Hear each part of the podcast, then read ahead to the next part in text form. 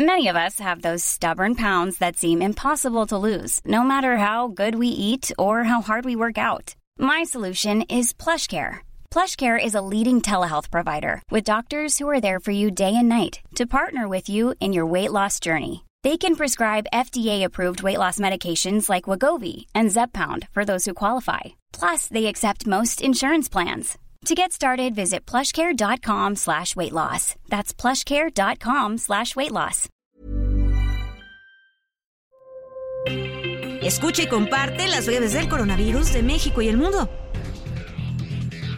De acuerdo con la Secretaría de Salud, este jueves 23 de junio, México reporta en las últimas 24 horas 16.133 contagios de COVID-19, lo que suma 5.923.086 casos totales. Y también se informó que se registraron 24 muertes por la enfermedad, con lo que el país acumula 325.511 decesos. A nivel internacional, el conteo de la Universidad Johns Hopkins de los Estados Unidos reporta este jueves 23 de junio más de 541.744.000 contagios del nuevo coronavirus y se ha alcanzado la cifra de más de 6.324.000 muertes.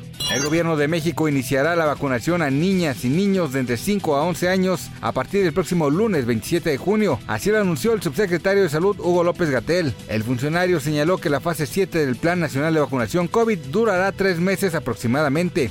El primer embarque con 804 mil vacunas contra COVID-19 de Pfizer BioNTech para niños y niñas de 5 a 11 años arribó este jueves al Aeropuerto Internacional de la Ciudad de México.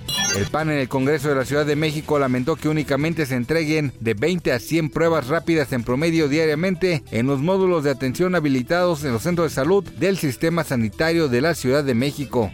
En medio del aumento de contagios del virus SARS-CoV-2, el gobierno de la Ciudad de México hará una valoración para definir si adquiere más pruebas para detectar casos COVID-19. La jefa de gobierno, Claudia Sheinbaum, recomendó a los habitantes resguardarse si tienen algún síntoma relacionado con dicha enfermedad.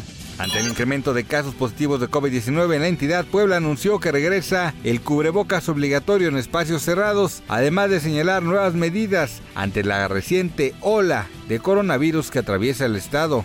La vacuna de Moderna para variantes del COVID-19 estará lista para ser enviada en agosto, ya que la empresa ha estado fabricando dosis antes de la aprobación, según lo declaró a la agencia Reuters el director ejecutivo Stefane Bancel, quien añadió que el único cuello de botella para el suministro era el regulatorio.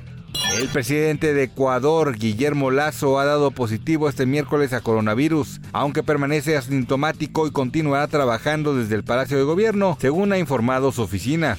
Las subvariantes BA4 y BA5 de Omicron parecen evadir la respuesta de los anticuerpos, tanto entre las personas que han hecho una infección previa por COVID-19 como entre las que se han vacunado y reforzado completamente, según nuevos datos de investigadores de la Facultad de Medicina de Harvard. Para más información del coronavirus, visita elheraldodemexico.com.mx y nuestras redes sociales.